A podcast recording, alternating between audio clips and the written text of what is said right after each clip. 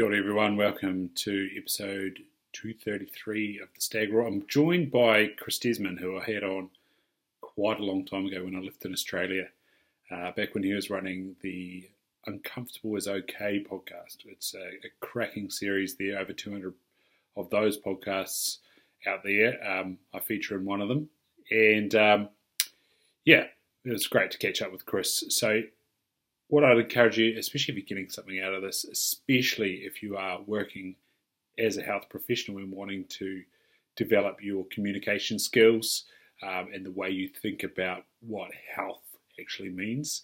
And now, if you're especially in the executive space and you're wanting to get that sort of optimal high performance health aspect, um, Chris might be someone that you look to connect with. Um, so head into the show notes, uh, check out Health Mentors um, if you're looking for a little bit of uh, mentorship with your health, or Art of Healthcare if you're looking for those communication skills, those soft skills um, in the consulting room and, and probably across um, the whole business environment when it comes to healthcare. Um, you can check him out on LinkedIn. Um, he's doing some great work there on LinkedIn. He's got a great profile and putting out a lot of his content there for free. Um, and for the listeners, if you're interested, um, his Health Mentors webinars on the 20th of April and 2nd of May. Um, we've got some links in the show notes for that. So while you're there, of course, check out the regular links if you're thinking about getting into the cryptocurrency space. Check out the link to Easy Crypto. Get yourself $10 towards your first purchase of whatever cryptocurrency that is. It might be the old BNB chain to get yourself a pest-free token from the from the last podcast there. Um, or if the share market's more your style, uh, check out the link to Sharesies Investing Made Easy, and that gives you five dollars towards your first uh, investment in the share market. Of course, New Zealand, Australia, and US are available on Sharesies. Um, but just be aware of the different tax obligations. New Zealand share market, they do take care of that for you. The other two, you've uh, got to sort of go retrospective with those. Um, the discount codes there are still there, of course. Uh, 20% off Drinkarepa, 20% off 180 Projects gymnastic rings, 20% off Mr. Mac's book Super Weirdos, and uh, 10% off Modern Pirate there in the show note links. So check them out. There's plenty on offer for you um, as part of this podcast. Thanks so much for being a listener and subscribing to the channel um, or following the channel as it might be on Spotify if you're you know, and if you're watching this, it's always good to hear some feedback on Instagram. Of course, Ryan O'Connor NZ for this podcast, and I've, and I've got the old 400 Club there as well with at Stag Ryan on Instagram. We're on TikTok, we're on LinkedIn. Um, yeah, we're we're all over it. Uh, YouTube as well. You can get get some of the clips uh, if you're subscribed over there. So that's always valuable. Gets us out to more ears. The the more people watch, the more people interact, the more it gets sort of boosted up the algorithm on on these various channels, which of course means that uh, we can get more benefits for you, the listener, which is fantastic. But without further ado, you know, if you haven't gone and uh, pre- pressed all the skip buttons to get to the start, let's uh, check out what Chris Desmond's been up to. It was bloody good to catch up with him again. Enjoy.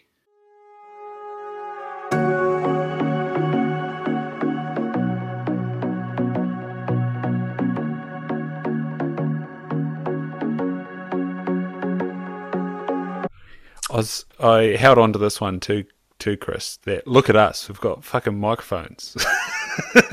yeah, bro.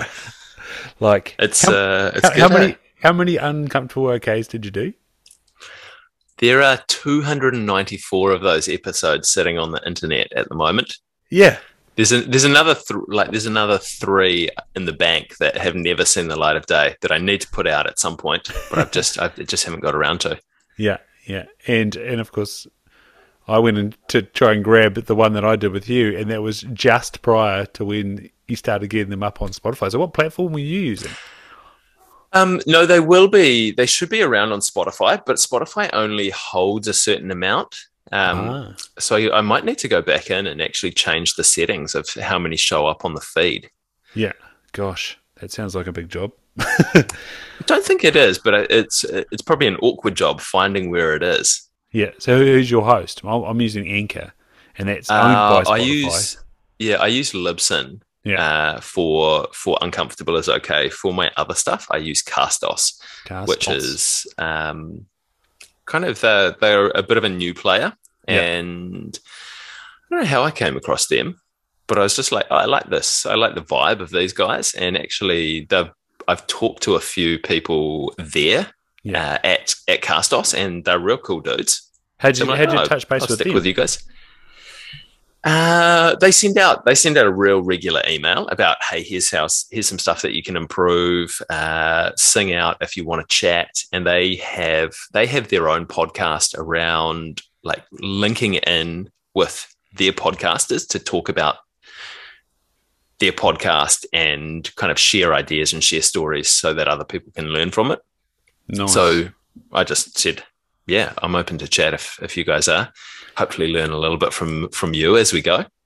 Yeah, you know that's quite good. Whereas Anchor, I think Gary Vee must have been an investor. Wouldn't be surprised. Um, he, he, you know, he talked it up, and that's where I where I joined on. But they're very much about the American market. So even you can um, there's a, there's an ad and funding model, but you've got to have a US um, sort of what is it, social security number and US address to actually access that. So I've actually got sixty US dollars sitting in my Anchor account that's unaccessible, unaccessible from from the early days of playing around. You know, oh yeah, I'll plug this in, and oh look at that, shit, money's in there, and oh I can't get it out. So What did you what did you end up getting plugged in?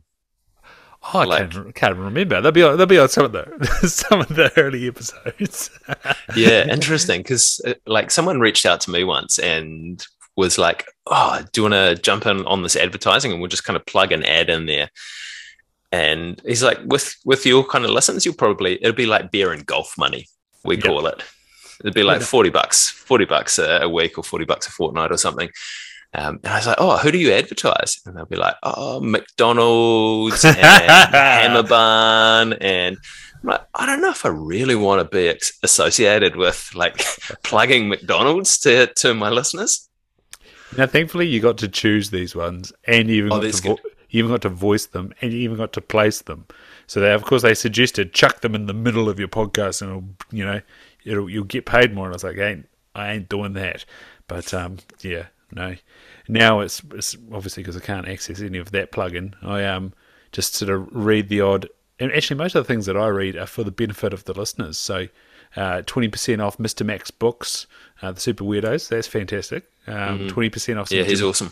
Oh, you know. Good, good. Gymnast- I, I don't know him personally. I know his Yeah. wife actually. She's a physio. physiotherapist, of course. Yes. yes, small world, New Zealand. Um, and then some gymnastics rings, some hair product. Yeah, yeah. There's a- Your hair's looking great, bro. Oh, I was going to say, I'm back to Anchor. I'm very glad that you have done your hair and your makeup, Chris, because of being being an early adopter to Anchor, they, they've allowed me to share my video to Spotify. Have they? I've noticed that you've been sharing video. So I was I had a I had a bath with the boys tonight, Two which birds. was uh, which was good. Yeah, yeah. I was like, seeing Ryan, I'll check that off. and and they nearly derailed the whole thing. Of course, you know they come they come They first. so, mate, um, you said on Messenger that you that you're sort of temporarily, sort of full timingly doing that as a gig. Uh, yes, yes, mate. Like it's been a while since we actually recorded an episode. I, I was going to go back and look at the last one, but it must be It was 2019 ish. 2019. Yeah, I thought it was about three years ago. So um, I've got I've got two wee boys now. Connor will be four next month, Okay, and so Jasper just over yeah. four years ago. Yeah, Jasper will be uh, he'll be two in July. Um, and both the both of the boys showed up early. Mm. So Connor Connor showed up three months early. So he was born at 26 and a half weeks, and we had we had three months in the neonatal intensive care unit with him before we could before we could bring him home or monitored up. Um, and then Jasper showed up two months early. So he showed up at like just under 32 weeks gestation. For the dudes listening out there who don't know what I'm talking about, normal gestation is 40 weeks. Uh, Or 37. 37 is fine. or 37, yeah, yeah. 30, you get away, you get away with that. eh? Or 30, Um, 36, 36 and 6, and the one birth suite says, no, you can't come in. You've got to go to the hospital. And the other one says, oh, no, it'll be all right.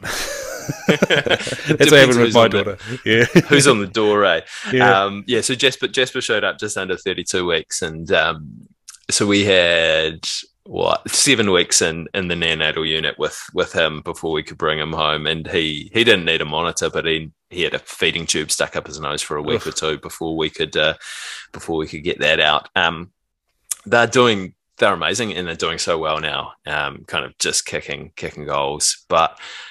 Uh, yeah, so I've been I've been a full time dad for the last seven months. Uh, my wife is a doctor, and she went back to work full time in what August last year.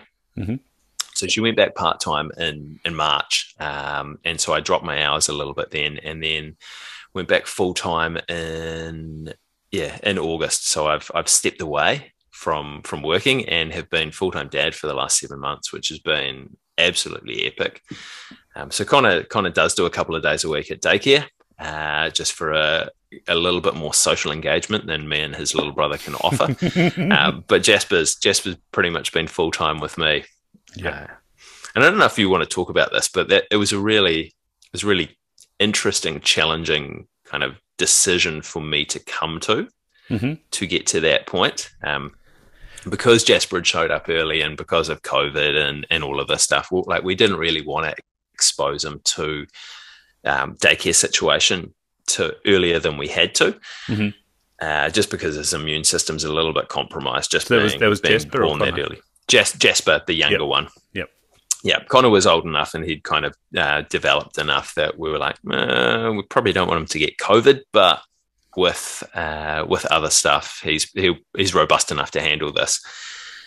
So, like, Julia was actually thinking about not going back to one of her one of her jobs so that we could we could just keep looking after Jasper ourselves. Mm-hmm. Um, which actually didn't really make much sense. Her working mm-hmm. as a doctor and me working as a physio, like financially, way better off if she, if she went back to work. But like it, it was a real it was a real challenge for me to wrap my head around. Mm-hmm. What was what was what from, was what was your um, obstructions initially? Like you say, you put it you put it out like quite simply like that. Yeah, like, from a financial perspective, well, this is straightforward, Chris. super straightforward, super straightforward. Um, I think I don't know. I I'm, I'm still I'm still yet to come to terms with exactly why it was a really challenging decision to step away.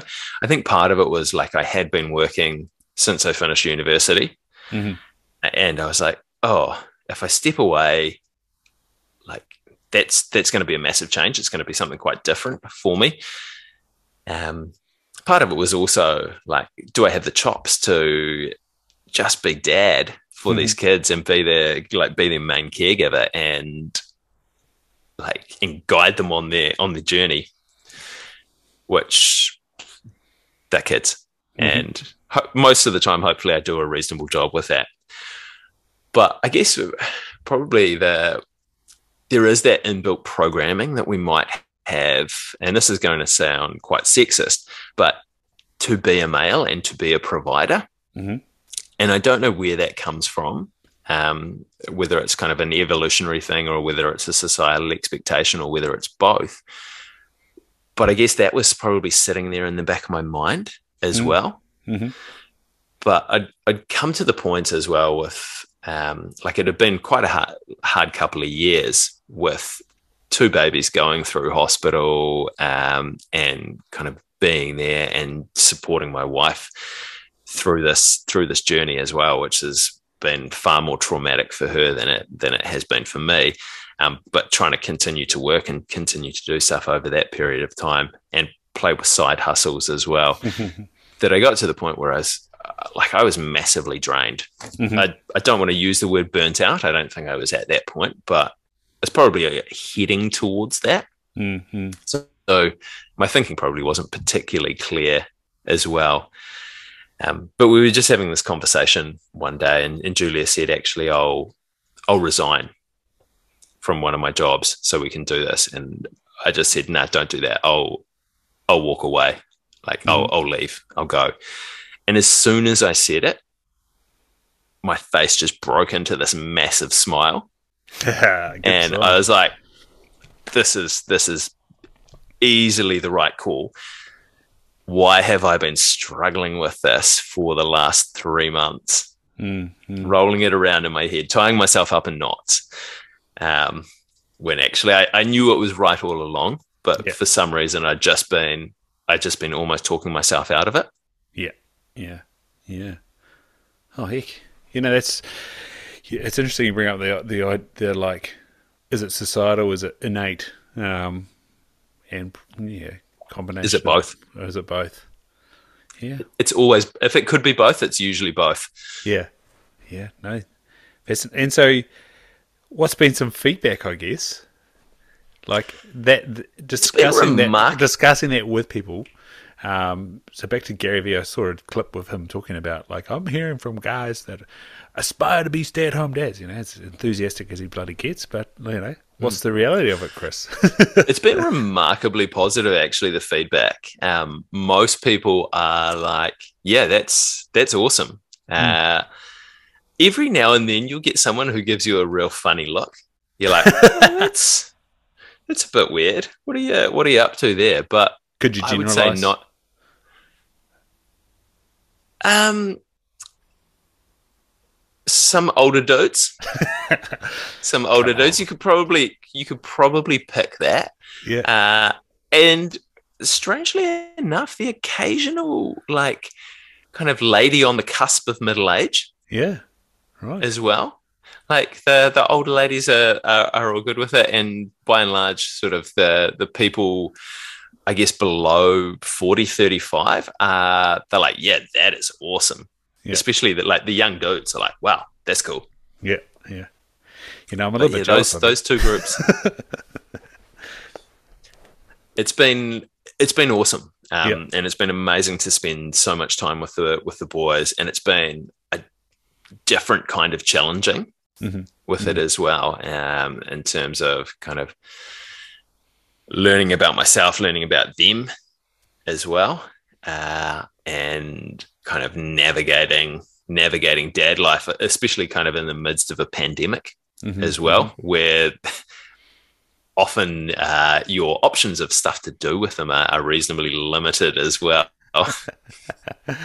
Oh, for sure, for sure. and your uh, wife is trying to work from home, and you're like, "Oh, how do I how do I entertain these guys now?" that was what I was going to get to. What's been your model? Um, some of it is just try and get through the day.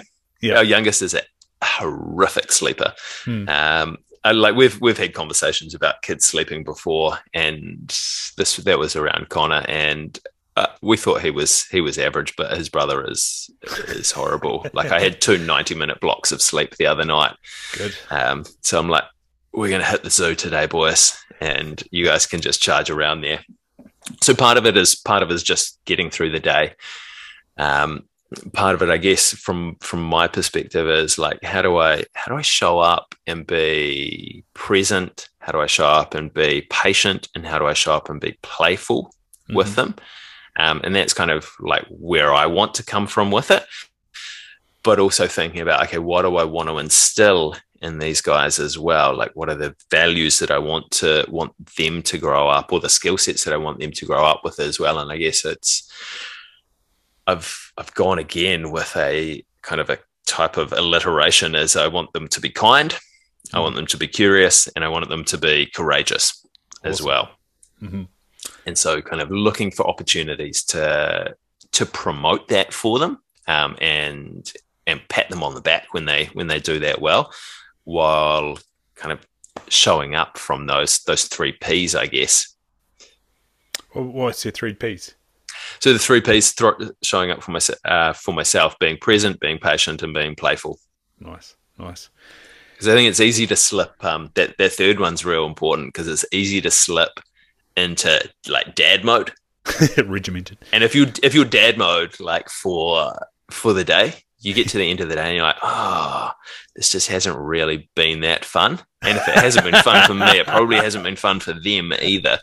So it's kind of it's incorporating incorporating that play mode as well.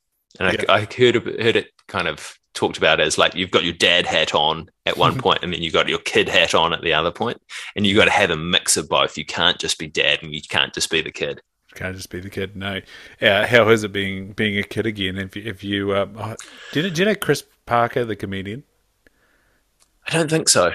Uh, he often talks about how he like goes to the supermarket or the shops and buys stuff for his his childhood. have you mm. been, hmm. have you played with things for your for childhood, Chris? Mate, Connor's kind of at the age where he's starting to be interested in Lego, which yeah, oh, is oh, which is pretty cool. Yeah. yeah.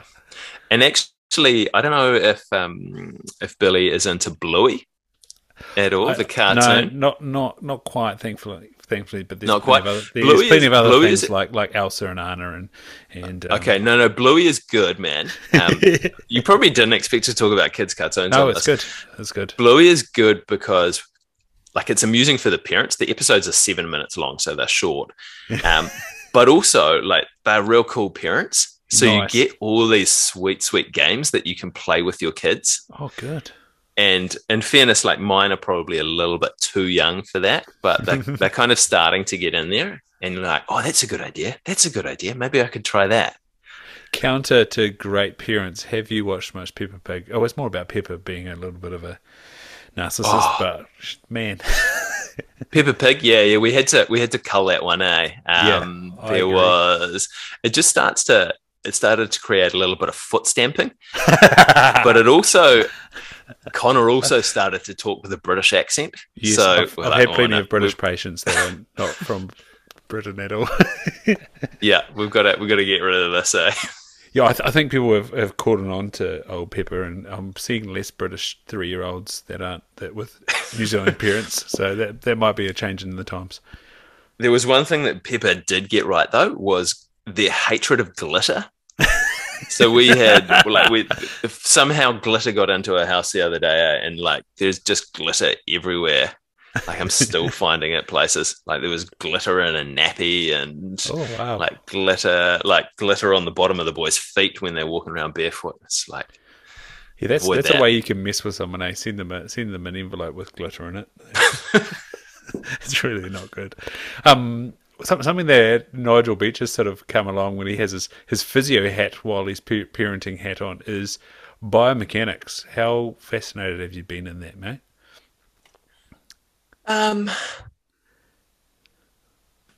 not super fascinated, I guess. Yep. Um, one of my when I was talking to one of my physio mates um, and telling him that the boys arrived early, he was like, "Oh, you got to get out all your developmental textbooks." no, like, I really, I really don't want to do that. Um, biomechanically, like it's it's interesting to yeah. watch them move and watch them develop and watch them do things. And like our youngest is, he's very much a toddler. He's just like staggering around like a drunken midget at the moment. Um, but with a large head. yeah, yeah, like he's got a Desmond size head, eh? So my, my head is is solid, but his is his is decent. Um, it's it's interesting to watch the movement patterns and watch how they evolve, but like I haven't kind of overly analyzed it. Um, I'm sure there will be a lot of people out there that would just kind of they would they would froth over that stuff. Yeah, no, it's um Nigel's really introduced the uh, standing and and sitting, like how much of a hip splay you get, and once you once you see hip splay on people in outwards feet, you're like, and of course myself having having had a hip surgery, I'm he's he said you know try try bring those in, and it's definitely helped my my lower my lower back tensions much improved, which is which is interesting. Yeah, and I said what what's mm. going on there? Is it like um, what's the top ones? Femurs, femur angles? Yeah, femurs. Yeah, Base, basically, yeah. well, mm. Cool. Seems to have worked. Interesting. Thanks, Nigel. Yeah, but he, he picked yeah. it up. He picked He's it up just by by watching the girls and uh, yeah, the, his daughter, Marnie, um, and yeah, in the in the in the old uh, sauna there, sitting with her feet like this. He's like, well, "That's interesting." You know, how do I sit?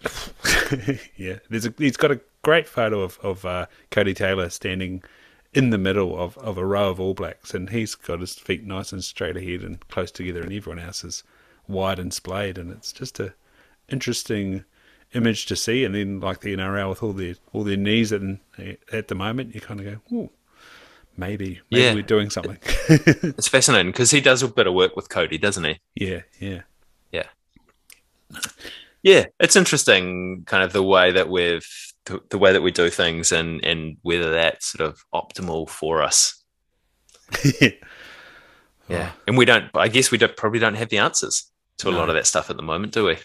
No, I definitely I definitely feel ironic as an optometrist in a dark room asking people, "Am I making it blurrier?" Shining a light in their eye, and you know, tell what you know they come in there to see clearly and and telling them to go outside. You know, it's quite it's quite the ironic job. And you did, did you feel a little bit of that as a physio that you know the going on going on to what you're doing now with the what is health. you know, the, yeah, the, I guess um, yeah, as a physiotherapist, like I, I was probably towards the the end of working as a physio, like and and stepping away to be full time dad. I was I was kind of actually thinking, do I want to come back to mm-hmm. do this at all? Um, and like there were probably there were probably a couple of reasons with that. P- part of it was frustration with health systems, yeah, um, and frustration with um, kind of healthcare funding for uh, um, for rehabilitation as well. Um, part of it was also frustration with with actually just working with patients some mm. days. Like most of my patients were, were pretty cool, but every now and then you'd have a day just like, oh. Um, but I, I think kind of while I while I was having some time off and while I was um, getting to hang out and be dad, like I, I had a deep think about okay, what do I what do I like about working as a physiotherapist? What do I like about um, about working with people? Do I actually like still like working with people? Hmm. And like the answer to that was the answer to that was yes. Um, and so that was a good first question to ask, I guess. But then it was like, okay, what do I what do I enjoy about this, and what parts didn't I enjoy about it? And it, like, I think I came to the conclusion that the people that I most like to work with were the ones that I got to work with for a while, and I got to, to build a relationship with over time. And as a physio, I guess you're you're reasonably lucky in that people tend to come back and see you more than once. Mm-hmm. So you do get to build that that relationship up with them. But it was it was those people that that used their injury or, or their health challenge as a catalyst to improve mm.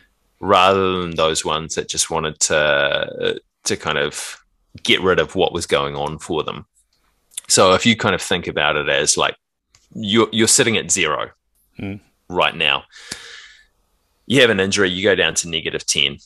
Most people just want to get back to zero. They want to get back to to kind of doing what they're doing what they're doing, and sometimes they'll they'll get to like negative three, and they're like, "Yeah, I'm sweet. Oh, I'll probably just get back to zero by myself." And in fairness, like ninety nine percent of them will. They don't need my help to go from negative three to zero. But the people that I really like to work with is those ones that went down to negative 10 and then started to make some improvement. But then we're like, oh, this is cool. Like instead of just going to zero, can I go to five? Or can I go mm-hmm. to 10? Or can I go to 15? And being able to work with them, not just to kind of get them back to doing what they would were doing before, often which was kind of probably from a moderate state of health, mm. uh, to put it nicely. And you'll you'll see that in your role as well. Like a lot of people come in aren't super crisp in terms of their health. Um, so the that instead of kind of stopping there, they're like, actually, can I can I change my life and can I turn this around a little bit? And can you give me some advice and um, and give me some programming to uh, continue on and to and to keep going? Mm-hmm. And um, sometimes you run into challenges with health system funding with yeah. that. Um, once you hit zero, sometimes that funding dries up. Sometimes it doesn't, which is which is cool. Um, and then some people are just kind of happy to say, "Sweet, I'll, I'll do a couple of private sessions with you just to to mm. kind of keep the ball rolling and keep going." So it was it was coming to the conclusion. I was like, actually, these are the people that I really want to work with. They're, mm. they're the ones that um, who aren't just running away from pain, that they're the ones that want to head towards performance. Yes. On that other end of the spectrum. Yeah.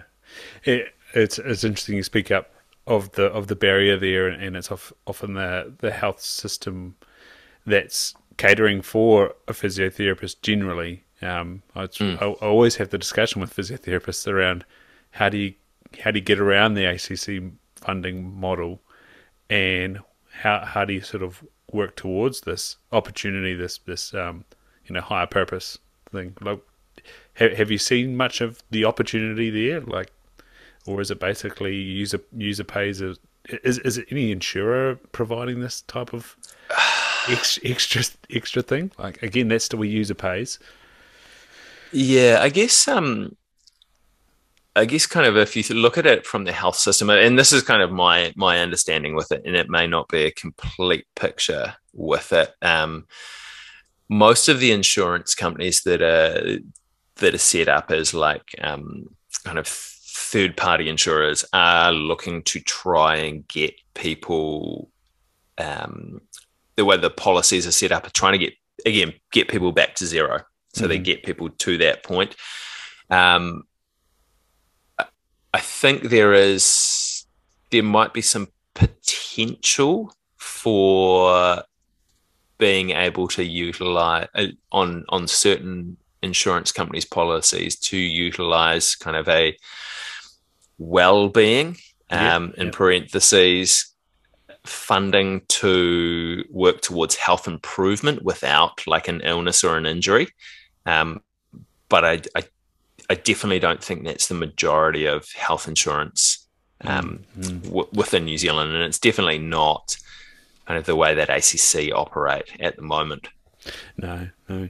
And uh, are you seeing much of the workplace wellness come over into physio and occupational therapy and like there's there's the old the whole ergonomics type discussion which appears to be quite a token one um, yeah, I, I think like um, so. I, I worked. Uh, I, I, worked as a clinical physiotherapist for 15 years, um, and uh, 10 years of that was doing elements of vocational health. So, mm. doing return to work planning with people, um, doing some workplace education around like manual handling and ergonomics and um, pain and discomfort pre- prevention and, and, injury prevention. So, there is uh, there is a bit of that out there, and and a lot of the big businesses within New Zealand do um, do think about that quite a lot, which is which is great. And there are some out there that'll that, be part of their health and safety obligations too. Yeah, yeah, and some of the some of them out there, I think, go above and beyond the mm. um, health and safety from a compliance perspective. Um, some of them don't, but there there are a lot of really good employers that kind of that play in that that that big space. Um, and some of the some of the smaller employers, I was I was having a conversation with a dude the other day, kind of around around health from a performance perspective for his workforce, mm. and his take on things was absolutely fantastic. Like he was like, if I worked in that industry, I'd be like, man, I'd love to work for this guy. Mm-hmm um, just because he actually cares about his people as people and wants to wants to see them improve. He's like, yeah, I love them doing a good job for me, but I actually want them to be better people. So if they end up going away from from working for us, then I've made a positive impact in their life rather than just being um, just being a boss. So he's he's in the process at the moment of setting up a 12 month program uh, around building mental well-being and mental resilience within his within his staff who work within the construction industry um, which is is really really needed. So like there is there is some of that coming over um, from a like a physio and an occupational uh, occupational therapy perspective, I guess kind of the where most of it's targeted at the moment is again kind of more that compliance side of things as opposed to the performance side of things. Um, and so there's it, it probably um, there, there, probably isn't too much of a bridge of a gap between mm. that stuff at the moment and kind of the the well-being mm. in parentheses people that you get into kind of lift performance or teach your teach your people a, a tactic that they may or may not use at some point in the in the future yeah that's that's a that's a sort of gap i guess isn't it the the buy-in of the staff instead of in the eye roll, and that and, you know that might start a step back in um, culture and and um, and ethos of a company to then move forward into into a, an elite an elite mindset of you know like for example an elite sports team their assets are their players and mm. so they want everybody to be in optimal performance. Yeah. Um, you could easily transfer that lens to business. You want every staff to be optimal and be at their best and be in their enjoyable and have a fantastic life you know that, that yeah. they're spending 40 hours of in your in your workplace.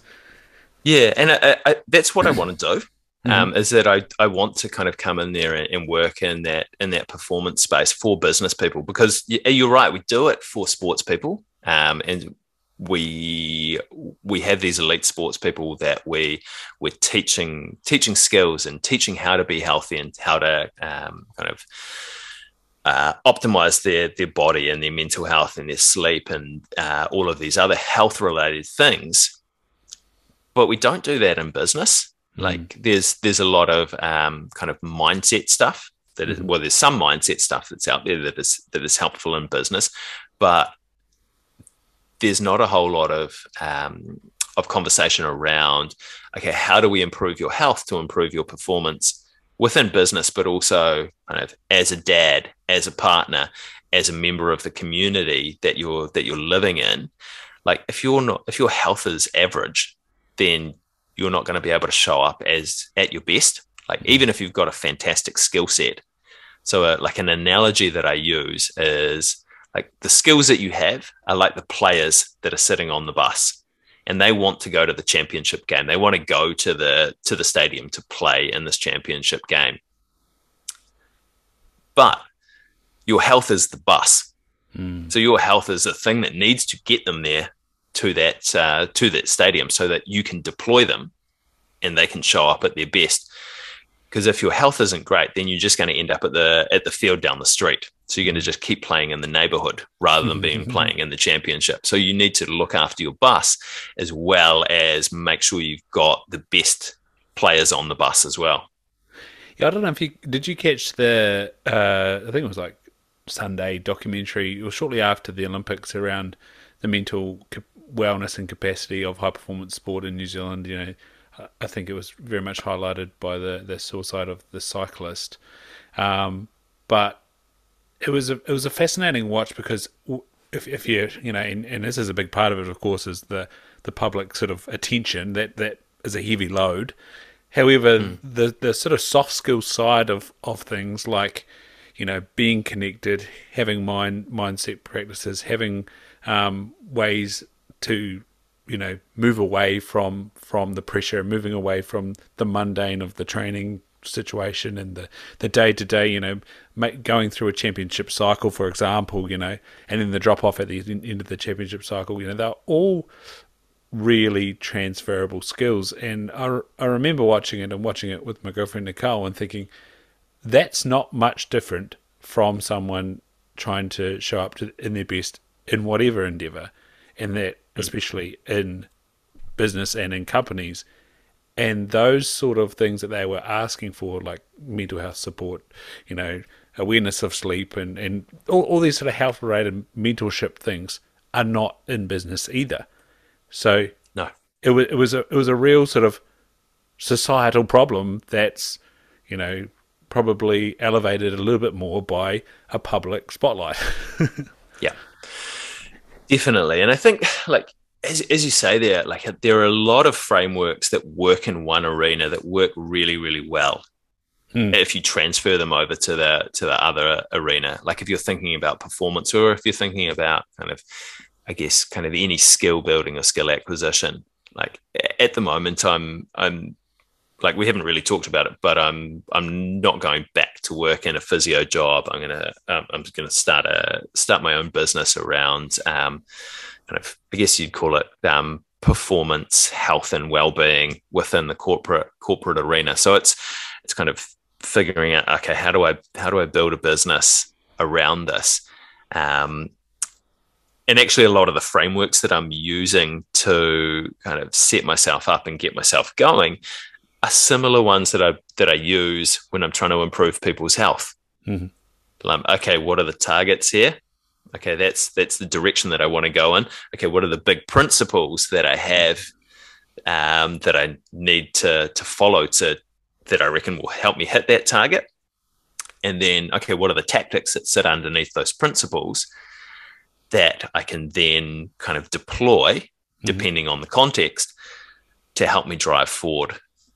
Yeah. So, like, there's there's frameworks that that are out there um, that often we miss out on, and I, I guess I think, especially like with our health hats on and our health practitioner hats on, like we're often very insular in the way mm. that we look at things and the way that we we look to improve um, that we don't pull in information from other industries and other areas are you, that, are you speaking specifically on task in your consulting room or in terms of no i think i think kind of wider wider as profession so like as a yeah. physiotherapy profession or um, I guess as an optometrist as well, yes, you you yes. probably see this as well, and, and definitely kind of from nursing and, and medicine as well, is that there are a whole lot of a whole lot of really helpful tools and really helpful frameworks that if we applied in our in our healthcare practices would actually improve our ability to deliver quality care mm. and probably improve outcomes for the people that we're serving as well. But because they um, because they sit outside mm. our professional realm. Um, one, we may not have particular uh, much awareness of them, but also, I think as professions, professions, we're we're really quite insular as well, and we don't, we almost kind of don't want to pull that over because it hasn't been vetted by kind of the higher powers within the profession. Um, yeah, yeah. But like uh, I've had conversations with people, and I, I, guess kind of what it what it comes down to is that the biggest improvements in my ability to help people as a healthcare provider haven't come from within my profession. They've come from ideas that I've been exposed to outside of my profession that have helped drive me forward. Like James Clear's habit loop. Yeah, yeah. I'm like, that just makes it so much easier for people to implement the advice that I'm giving them. Like I can I, tell I them to that, go and do stuff. to Nicole today. Yeah, she, she's talking about how good she felt today after getting up and doing some yoga and stuff. And I sort of said to her, "Well, first you need a little bit of inspiration, you know, but then you've got to kind of do something. It's going to start to feel a little bit better after two weeks, and you're going to be doing it. Sort of, I'm doing mm. this, and then it's going to be like maybe six months, and then it's going to be like, oh yeah, I do that." yeah, yeah, and I think that's that that's a a really um, important point as well. And, and, kind of the way that I think about that is like if you're, and we're kind of weaving all over the place with this, but like if you're if you're trying to bring in some behavior change for yourself, like you're trying to to take healthier actions. Yeah. And you're trying to improve your health trajectory. And part of that's, yeah, it's about feeling good. Part of it's like a bit more flexible. Part of it's the Nigel Beach. You can move your hips a little bit, yeah, yeah, um, which leads to, I don't know, like spirit fingers and fairy lights and all of have these you, awesome Have you seen some happen. of the tries Codie Taylor scored? I think he had the oh, they're, high, they're amazing, yeah. Highest, amazing. highest try scorer last season, like amazing. yeah, um, but w- when you're when you're doing that, like you're you're looking to try and take new actions, and and when you're making change, change any change is hard, and health yeah. changes is often really really hard because um, it's a bit of a hot button topic, right? Mm. Um, because if we're trying to make change, then that almost implies the stuff we've been doing up until now is wrong. Oh, mate. Yeah, yeah. And you want to talk about health? I'm, I'm healthy. did you talk about? did you talk about that in your latest podcast for the health? I did, I did, yeah. and we, uh, like, let's look back to that. Yeah. But I think, like, when you're when you're making change, you're you're trying to take new action, right? Yeah. Um, and and whether it's with Nicole and, and doing some yoga, like, it, it's not that hard to do it once or twice, right? Yeah.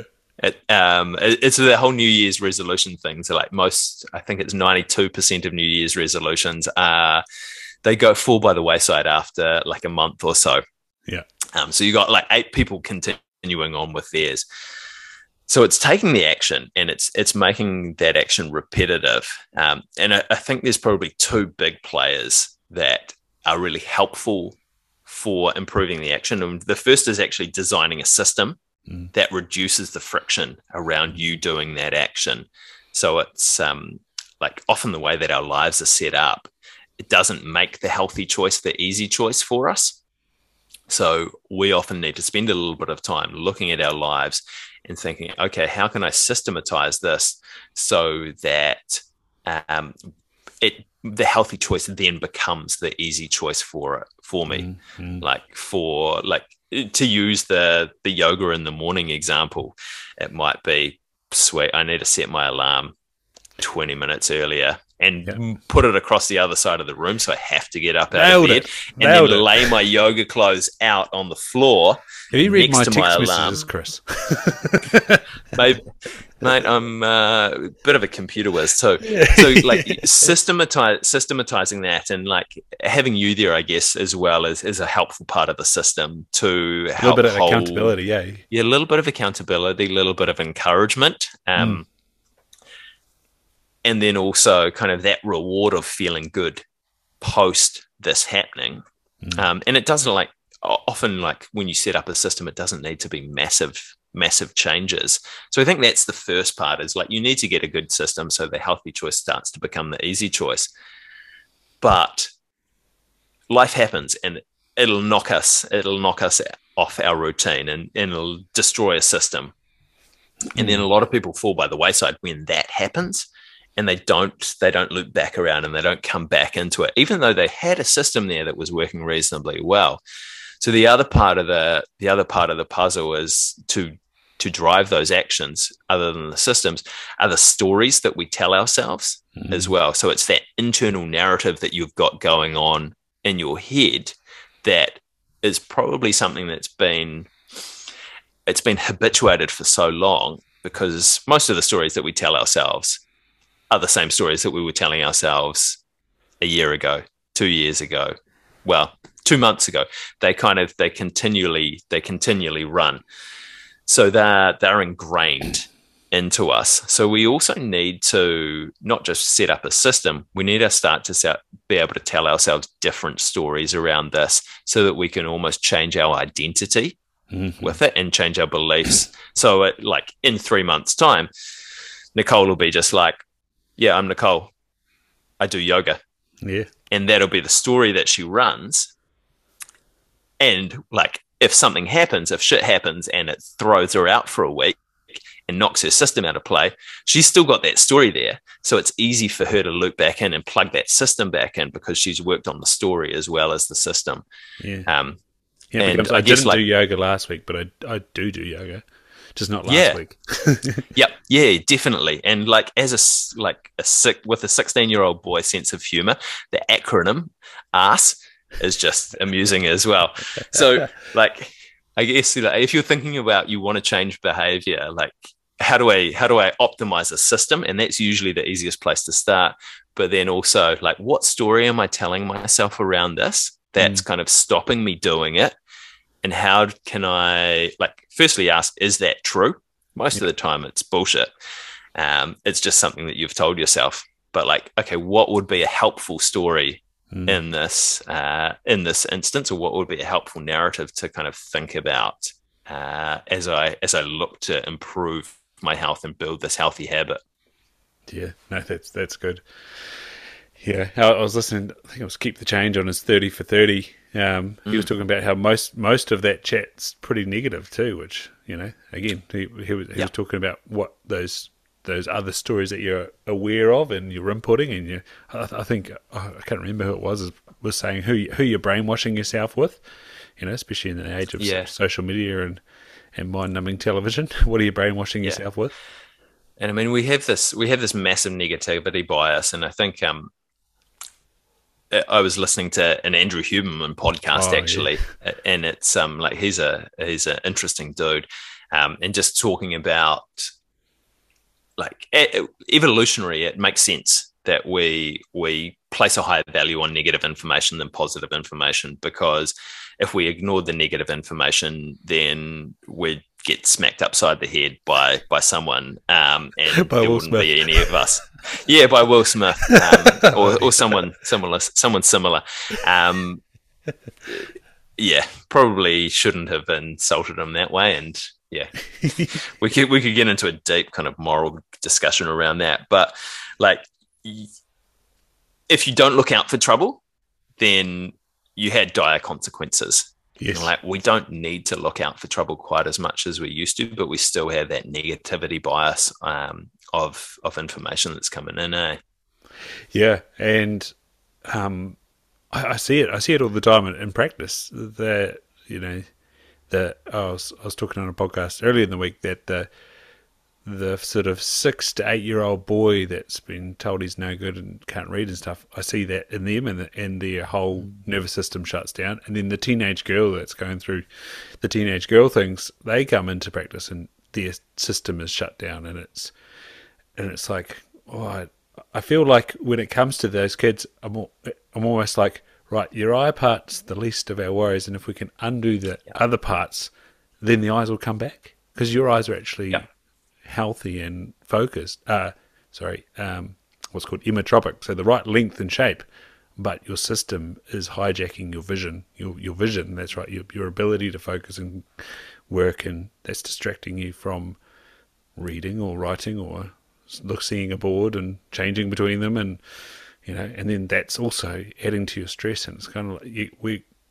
I think I spend the forty-five minutes to diffuse the situation. Do, do you have a few of the uh, um, pain sort of stories of that as well? Yeah, I think like pain is a pain is a really interesting topic, and it's a like it's a massively evolving topic as well. Is that um, like what we thought was true five years ago? We're like, oh, wow, that quick? It's probably not that true actually. Um, it, yeah, it's it's moving it's moving relatively fast, and like to be honest, I'm I'm probably not the I, I, probably don't have my head around like as much of it as some people out there. Um, but like the the evolution of pain science and kind of the way that we we relay information to people is is is changing reasonably rapidly. But I mean, pain is a pain is massively multifactorial. Mm. Um, uh, like in New Zealand, we think about it particularly from a like a tissue disruption or an injury perspective, um, partially because of ACC, partially because to get on ACC funding, you need to have an injury. So, interesting stat. Um, this was true a, a few years ago. I don't know if it still is, but back pain in New Zealand, 66% of it, or reported back pain, was caused by an injury. Overseas, yeah. 33% of back pain was caused by an injury. Um, just because, and this may not be because uh, purely because of different funding model um, overseas compared to New Zealand, where where we favour funding for injury. Um, but like that's that's what we think about pain. Like if I was if I was to say I'm sore, you'd be like, "Oh, what have you hurt? What what injury did you have?" Um, and often pain is is triggered by an injury and it's triggered by some tissue disruption but then there is this there's a whole lot of other factors that come into play with it as well. Like you were talking about stress before um, that's that's a massive uh, a massive pain input or a massive pain driver. Like i know that i have a sore back when i have higher stress levels mm. than when i'm when i'm chilled out. Um, with kind of nothing else that's that's happening there. And I think like as you were saying with your with your patients, like the eyes are the least of your worries. Sometimes, like from a physio perspective, the injury is the least of this this person's worries. They've got all of this other stuff that's that's going on from a um, from a health challenge perspective that is prolonging their symptoms I guess, and whether that's kind of heightened stress levels, where it, whether it's anxiety about getting back to work, um, whether it's um, challenges of not being able to fulfill their role within their community or within their family because of of what's going on, um, kind of feeds back into feeds back into the stress, um, which feeds back into the pain, which reduces people's function, which feeds back into all of this other stuff, and so it turns into a little bit of a cycle. Mm. Um, and like as you as you alluded to, often it's not about addressing that injury to start with. Sometimes it's out um, trying to be helpful and problem solve for them in other areas of their life. Mm. And I hmm. guess kind of from coming coming at it from from my perspective, like as a as a physio, it's not always about me doing the fixing for them. Sometimes it's about saying, actually, like it might be helpful if you went and talked to a psychologist about this. Uh, I can sort you out a referral with this, or actually, do we do you want to talk to a social worker around this stuff, or do you want me to get on the phone to WINZ for you here so that you can um, you can sort out getting some getting some um, finances, mm. so you don't have to worry about that, and that's not feeding back into this into the stress and this pressure that, that this person is under. Mm, absolutely, and that's sort of been some of the communication content that you've been creating as well, like like you said about multifactorial type um, uh, professions, I guess you'd call them. They're all coming up with the same story about the art of communication. Yeah, and and you know what's what's the what's the direct thing they're saying, but what's the real, you know, what's the rest of them saying, I guess. Yeah, yeah, and I think like you you want to think about the people that um, kind of I guess within within healthcare, but this probably again, like we were talking about the frameworks that apply to a lot of different areas. Um, this this works kind of whether you're in business or whether you're you're working with people in any other capacity is like they're a person first. Mm. And you need to remember that. And you need to understand that they have they've got fears and they've got worries and they've got all of this other stuff that's going on for them. They don't they don't just have that that one little symptom or that one little problem that they're coming in to uh, to talk to you about, um, which you've been trained in fixing. So that's what you focus on. Um, but all of this other stuff is is going on in the background, which is um, I hesitate to use the word manifesting into um, into kind of building symptoms, but um, I guess feeds back into the symptoms of the problem that they they've got going on. So sometimes it's it's rather than just kind of focusing really really narrowly on that that clinical problem to use a healthcare or that technical problem that this person has, stepping back and saying, they've got this problem. What do they look like as a person? Hmm. What are they? What does their world look like at the moment, and what's going on for them, and, and kind of having some conversations around that, and then sometimes this technical problem that they've got makes way more sense because you can see that bigger picture. Yeah, it's funny. You, you, I think it was on LinkedIn. You had dealing with patient complaints, dealing with the practitioner and the, and the complainant, hearing both sides of the story and kind of going, what was the problem, but seeing the problem as well, and just that mismatch. Yeah. And like, uh, had it a couple of times. I'm sure you've had it, had it yourself, and you kind of go, "Oh, I don't, I don't exactly don't know what happened there." And then the, the, um, my boss would come back to me and say, "Yeah, nothing really happened there, but they also had a justifiably odd experience. mm. Yeah, and I was uh, like, I was pondering that the other day. Um, and sometimes I think it's like, if you think about it as like healthcare, yeah. Sometimes we don't show people enough care. Yeah. Like we think we're showing it to them, but sometimes they just they want a bit more and they need it need a little bit more. So we need to be able to demonstrate actually like we're we're caring for this person and we're caring for you in particular. And I, and I guess like some easy ways to think about that are like actually just looking that person in the eye mm. and paying attention to them uh, rather than kind of sitting down and writing some notes at your computer and having a look over your shoulder every now and then as you as you fire them a question. Um, one because like it's a polite, nice thing to do. Actually, if someone looks at you while they're talking, but you miss a whole lot of communication if you're not watching that person mm. as you're as you're talking. Um, sometimes it's just listening to, to, them and letting them talk and letting them tell their story, and then actually validating their experience, yeah. uh, because like their experience is their own. Yeah, and like it's there's no there's no right or wrong way to respond to a certain experience. So it's not up to us to say, "Hey, you shouldn't be having that feeling because of what's going on for you. Like yeah. feelings feelings are normal. Like, oh yeah, I completely understand why you're a bit pissed off there or why you're a little bit worried about that. Yeah. Um, here's maybe some helpful stuff that we could we could try and do around that. Yeah. How how did you find the uh, labeling the body language response?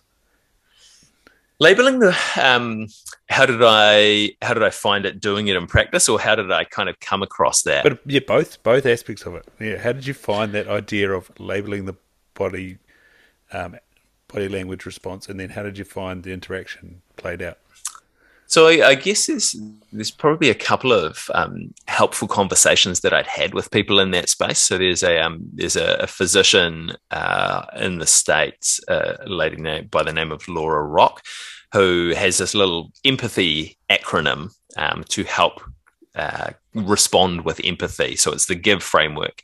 So the G stands for get that this person is having an emotional response. The I is identify the emotion. The V is to validate it mm. and uh, say, yeah, this is normal. And the E is explore. So start to ask some questions about what might be going on if the person is okay uh, talking to you about it. So that was that kind of triggered. Ah, let's let's have a chat about this. And the second conversation was um, with a lady by the name of, of Danielle Blanch Hartigan, who's a, a professor at, a professor at Bentley University who does a lot of research around empathy, um, who who also talks a lot about um, kind of identifying emotions that people are going through. And the interesting thing with her research is actually it doesn't matter if you get it wrong. Hmm. Like you probably don't want to go like get real far off and if a person's coming in you say, "Hey, you look really sad today." I'm like, "Nah, I'm I'm super happy." like you don't want to mess it up that bad. But if you get it a bit wrong and you're like, "Oh, hey, you look frustrated. What's going on for you?" Um, and they're like, "Oh no, I'm not frustrated. I'm just a bit worried." Most people don't care about that. They they kind of care that you have taken an interest there. Mm. So I guess I, I'd been I'd kind of been thinking about it and been trying to to do that in my practice is like talk about emotions with people for a while, but those kind of conversations just brought it home with, okay, this is a and this is a good way to do it, and this is some of the science um, behind it. And I guess like the second part of your question is like, how did it go in practice? Is mm. uh is an interesting one. Most of the like when people come in and see a physio, they're super happy to talk about their physical symptoms, right? Mm-hmm. And you'll get this. you'll get this as an optometrist as well, mate. Um, like people expect to have certain conversations when they come and see you. They don't necessarily expect to talk about feelings. Mm-hmm.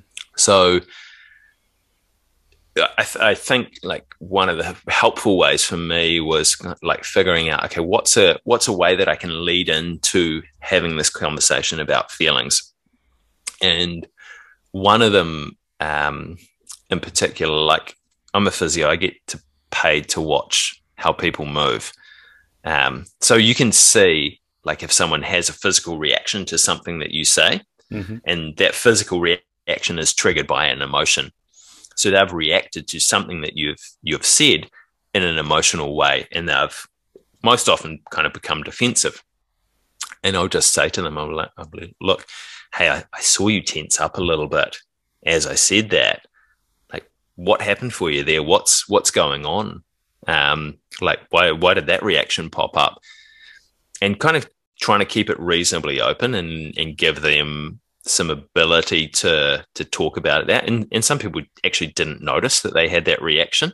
Mm. So you pointing it out to them was like, oh, actually there was something there and other people will just be happy to jump straight in and they'll say, "Oh yeah, actually, I'm I'm kind of worried about uh, about this going on." So that was that's kind of one of the ways that I go in into that. Um, sometimes people are like, "I just had an itchy nose, so I was moving moving around." Some of the time they're lying when they tell you that, though. Uh, and and one of the other ways that I I would frame it up would be to just say hey, look, you, you're coming in to see me with an injury, and we know that we know that the physical side of an injury is hard. But what we also know, and what no one really talks about, is that every time you have an injury, your life is affected. So not mm. only is the physical side of things hard for you, sometimes the mental and emotional side of things is hard too because you can't do the stuff that you would normally do and that's really frustrating. How are you going with that at the moment? Like what are you what are you finding there? Do you, is there anything that's kind of coming up for you? And some people are like, "No, nah, I'm sweet. I'm, I'm good." Um, mm. whereas others will that'll just give them the opportunity to to open up and some people like some people are sweet. Some people are like, yeah, that's cool. I'm I'm just rolling.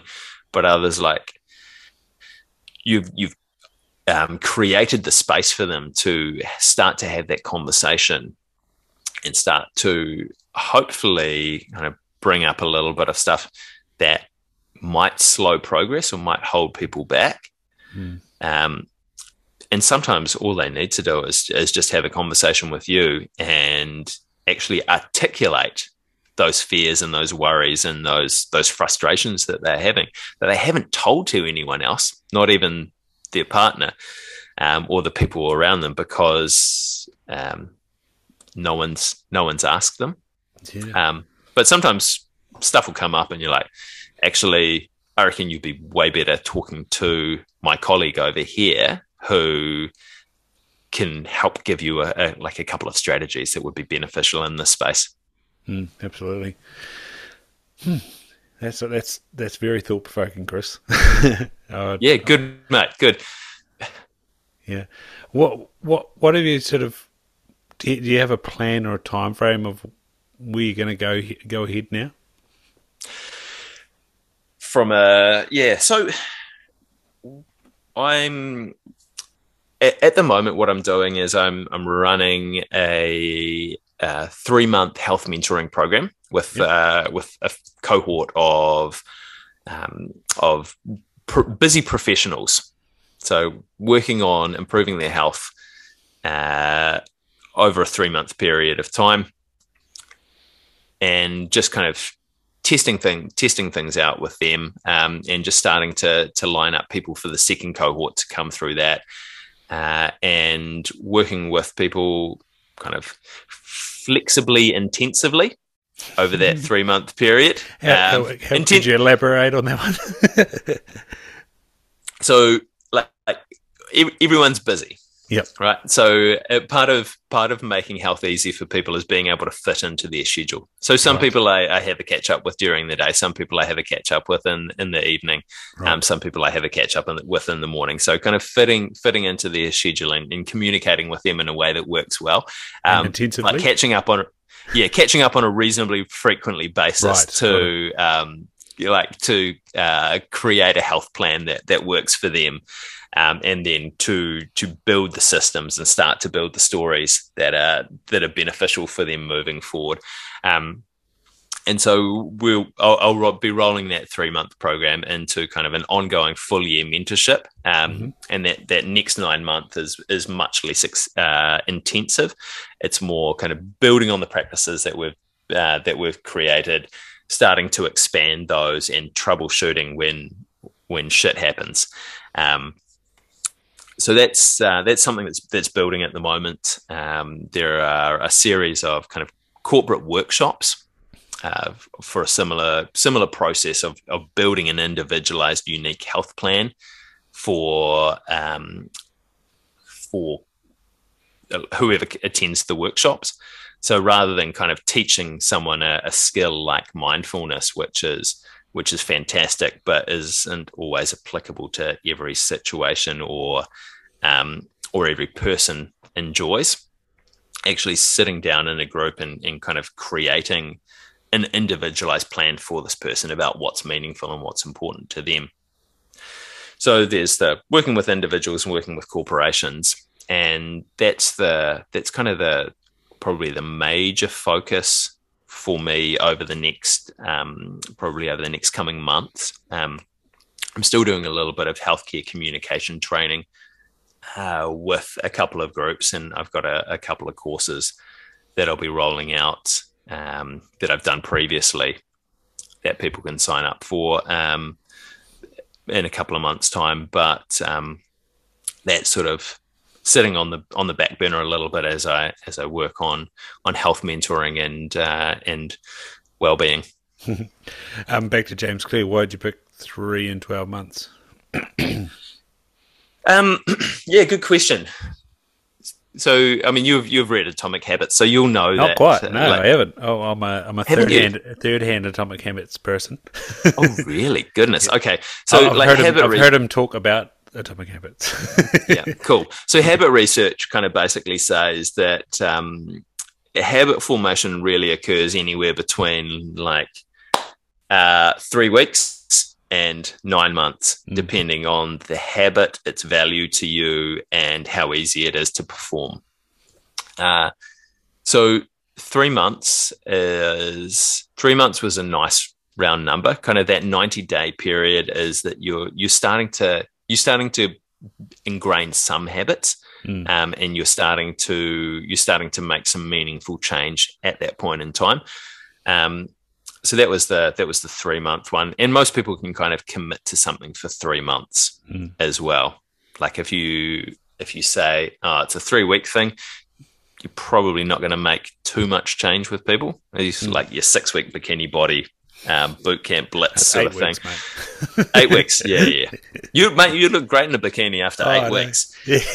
Um, and the and the and the year long one as well is that um like the conversations that I was having with people were like, okay, this is this is cool, but I think I probably need some extra support going forward um, from this, and at least to kind of have you there, one from an accountability standpoint, so I continue on to to build these good habits, but also from a troubleshooting and a, Mm. and a um, kind of a tactical expansion yeah. perspective is like, okay, how do we build with this and how do we make sure we keep the momentum and keep expanding? Um, and I don't know if you've seen James Clear's graph of that 1% better every day. No. So his one is like, if you get 1% better every day for a year, you're, th- I think, 37 times better Hmm. than you were at the start of the year, just with kind of the exponential curve. Like from a health perspective, 1% better every day, I'm not sure is realistic. Hmm. Like some days you just have shitters of a day. You're like, I'm I'm not one percent better than I was yesterday. Like life is life has happened. But I reckon you could probably do one percent better a week, Yeah. right? Like you can manage that for a year. Hmm. So that's 52 1%. so if you do that over the course of a year, then you're 70% better Hmm. than you were when you started. So if I was to say to you, Ryan, like, if you were 70% healthier one year's time, what would that open up for you compared to now? Four. I'd, need to do the, the three month deep dive first. I think, Chris. I need to. I need to identify. I've, I've had this question before. You know, that like what what am I working on? At the time, it was it was the whole getting into business thing, and when it comes to health, when it comes to health, um, hmm, I think it'd, it'd Yeah. prob- probably be around a, a, some sort of supplement supplementation type practice. I think, yeah. Yeah, and I think that's like that's something we we said we were going to talk about at the start, but we haven't really. It's like, like, what does health mean to you? Yeah. And I think that's that's one of the things that like um we need to think about as well is like our health is our own. Yes. We need to we need to be defining what good looks like for us Mm. um, across the, across the board, and yeah, use use professional advice and use um, kind of healthy healthy uh, activity guidelines and look at the research and, and the protocols. Um, but like as you know, kind of being in this space, a lot of this stuff is some of it's contradictory hmm to each other. Um, and there are a lot of things that are that are good. Like there's no one right way to good health. There are a lot of um, there are a lot of tactics that you could apply that would push your health forward and, and do thing like do great things for you. Like if Mhm. you're thinking about it from a diet perspective, um, there are some terrible diets out there, but there are actually like if you look at diet protocols, there are probably kind of maybe three, four, five out there that if you followed them really well, they would massively improve your health and um, probably with with different part uh, like different benefits and different disadvantages to each of them. Mm, that's right. Yeah. I think where I'm at at the moment is trying to navigate this COVID recovery. Is the is the weird yeah one. yeah like yeah the the the uh, I Nicole and I did a workout on Saturday. So going back to Nigel, I sort of got his, his opinion on this, and we we he sort of seemed to think that maybe you don't you know you don't want to be the statistic of of having the heart attack, which is yeah, know, which is true, especially especially if you're not an elite athlete, you know that. And so he sort of came up with the concept that perhaps we don't go above 120 BPM for two months. And I was like, oh my gosh, that's a very long time. Mm. And I have felt very good training in the garage at low intensity, but like lifting weights and, and doing those sorts of movement type things. But we did a WOD on Saturday, and I wasn't like in a fatigued way muscularly, but I just blew out. and mm. I was like, this is really this is really really fascinating and and I've seen that in a number of people particularly people trying to run that yeah yeah even though you're not with the exertion you're uh, I guess if you had a heart rate monitor you'd just see that that yourself tip over that that precipice all of a sudden and the heart rate just continue mm. to rise and your your control of of your energy systems just take off. And I think that that was basically what happened. I wish I did have some sort of heart rate tracking to watch it because yeah it was kind of like fine. And then oh I'm not okay. Yeah. How was your um how was your recovery from that? Like did you bounce back okay? Yeah um I stupidly did Murph during it that wasn't so smart yeah yeah yeah and but like, but I'm, I, I'm I never really, I never really got overly sick. You know, I had mm. uh, intermittent cough, intermittent runny nose, um, intermittent sneezing. Um, started off, well, the first night I had a terrible sleep. Then the next few nights I slept extremely well and long, which I was like, great, this is fantastic for my recovery. And then sleep failed again, and it's been. I'm still having intermittent failures of sleeping. Like, it's it's been really weird in the situation of getting into bed and rolling around and and not getting to sleep and being hot or and you know mm. and but then I've done the old uh, uh what's the bloody name sleep guy while we sleep changing the environment Matt Walker Matt Walker yeah coming out and luckily got a good, good enough couch that get on there and out to it and I actually ended up having the whole night on the couch last night and this is not the first time so it's it's been a little bit frustrating and, and probably some other things in, in the background have been on my mind but Mm. Uh, I definitely have noticed an adjustment in sleep and an adjustment in the way my energy system can handle stuff. Yeah, it's quite quite funny. Yourself? Yeah, it's it's interesting. Like I um I haven't had COVID, and um like I'm not I'm not super up with the research around around this as well. But like anecdotally hearing from t- people, it is that they do they are struggling with um, kind of that that increased exertional levels. And like, I'd be fascinated to hear why Nigel kind of set the bar at 120 yeah, same. um, BPM. Um, like, it sounds kind of like a almost like you're wanting to work with a, like a zone two training yeah, protocol. basically um, is it, with, yeah. with that. So you're you're just staying um, within the aerobic system rather than trying to rather than pushing over into the anaerobic. Um, mm-hmm. But again, yeah, like I don't know too much about it. Interesting though. I did. I did see Peter Attia's done another deep dive. I think it's another three hours on Zone Two training there. Oh yeah. So I'm looking might... for. I'm looking forward to listening to that when I have yeah. space. It's um, it's fascinating. yeah, I, I, do have an hour's drive tomorrow and an hour's drive back. So maybe maybe I'll uh, allow my listen to it on one and a half speed. Yeah, I was on one and a half speed. So yeah, or maybe maybe I'll get through that in my drive to and from the bush um, tomorrow night, and then and then back again on Sunday morning. And I might have we might touch on on effects of heart rate and, and COVID and energy systems and stuff like that. Yeah. Maybe let me know what you find out. Yeah, for sure, for sure. So, where are people finding you these days, Chris? Um, people can people can find me. Probably the, the best place is um, healthmentors.nz. Mm-hmm.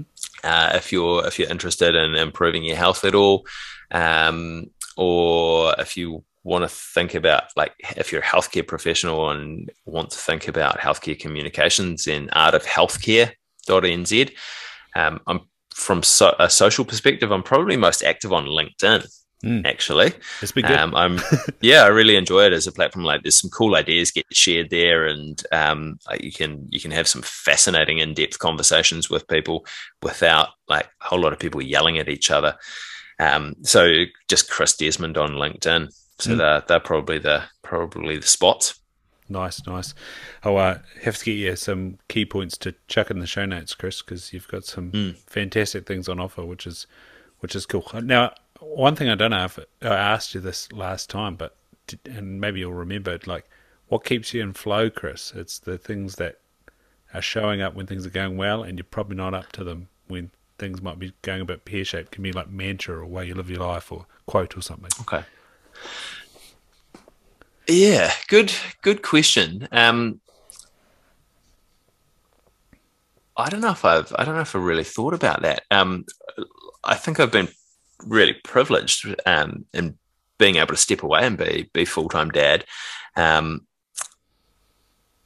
and then kind of start to get to work on on some shit that I'm really excited about in terms of like helping healthcare providers com- improve the communication and, and help busy people to um, to get healthier. Like, so I think like that is that's almost a natural flow state is that mm. spending time with my kids and and doing doing work that excites me. Um, but yeah, like I said, sometimes you have those those kind of 90 minute nights of sleep and um, i guess like from a keeping keeping me in flow or keeping me keeping me where I need to be. Um, I'm going to misattribute this, but I was having a conversation with a dude a, a, few weeks ago, and and something that he said was was really cool is asking yourself the question first: Am I performing the way that I should be right now? Mm. And if you're asking yourself that question, the answer is probably no. Um, so no. Um, and then the follow up question is, where does my attention need to be right now? Ooh, love that. And so that's that's helpful, yeah. I think, for me at the moment. I've used mantras in the past, and I've kind of used other things. Um, so, but but that one's that one's helpful for me, and also kind of just creating a little bit of a plan for myself is like these are this is the stuff that I want to be doing and and these are the habits that I want to be building over a period of time. So like even if I have a rubbish night's sleep, then I don't have to think about it too much. Yeah. Like, sweet, this is what I'm doing today. Go and do it. Marvelous, Chris. Thank you very much, and thank you for sharing that. Like new knowledge that you've that you've just picked up. It's that's a really cool way of looking at things. Yeah, it's more on the when you're not doing things right. Call yourself out, eh? yeah. Marvelous. Oh, well, it's been bloody good to catch up again, Chris. We'll have to do it a bit more frequently because this has been a great chat again. And um, I'm really excited to continue following you along and, and what you're doing, mate, because it's, it's a really cool opportunity, concept, and um, like this podcast is about, something a little less ordinary. It's, it's marvelous. Mm, a pleasure, mate. Thank you so much for the opportunity to come and have a chat with you. And it's, yeah, always, always good to catch up, Ryan. Cheers, mate. Press stop.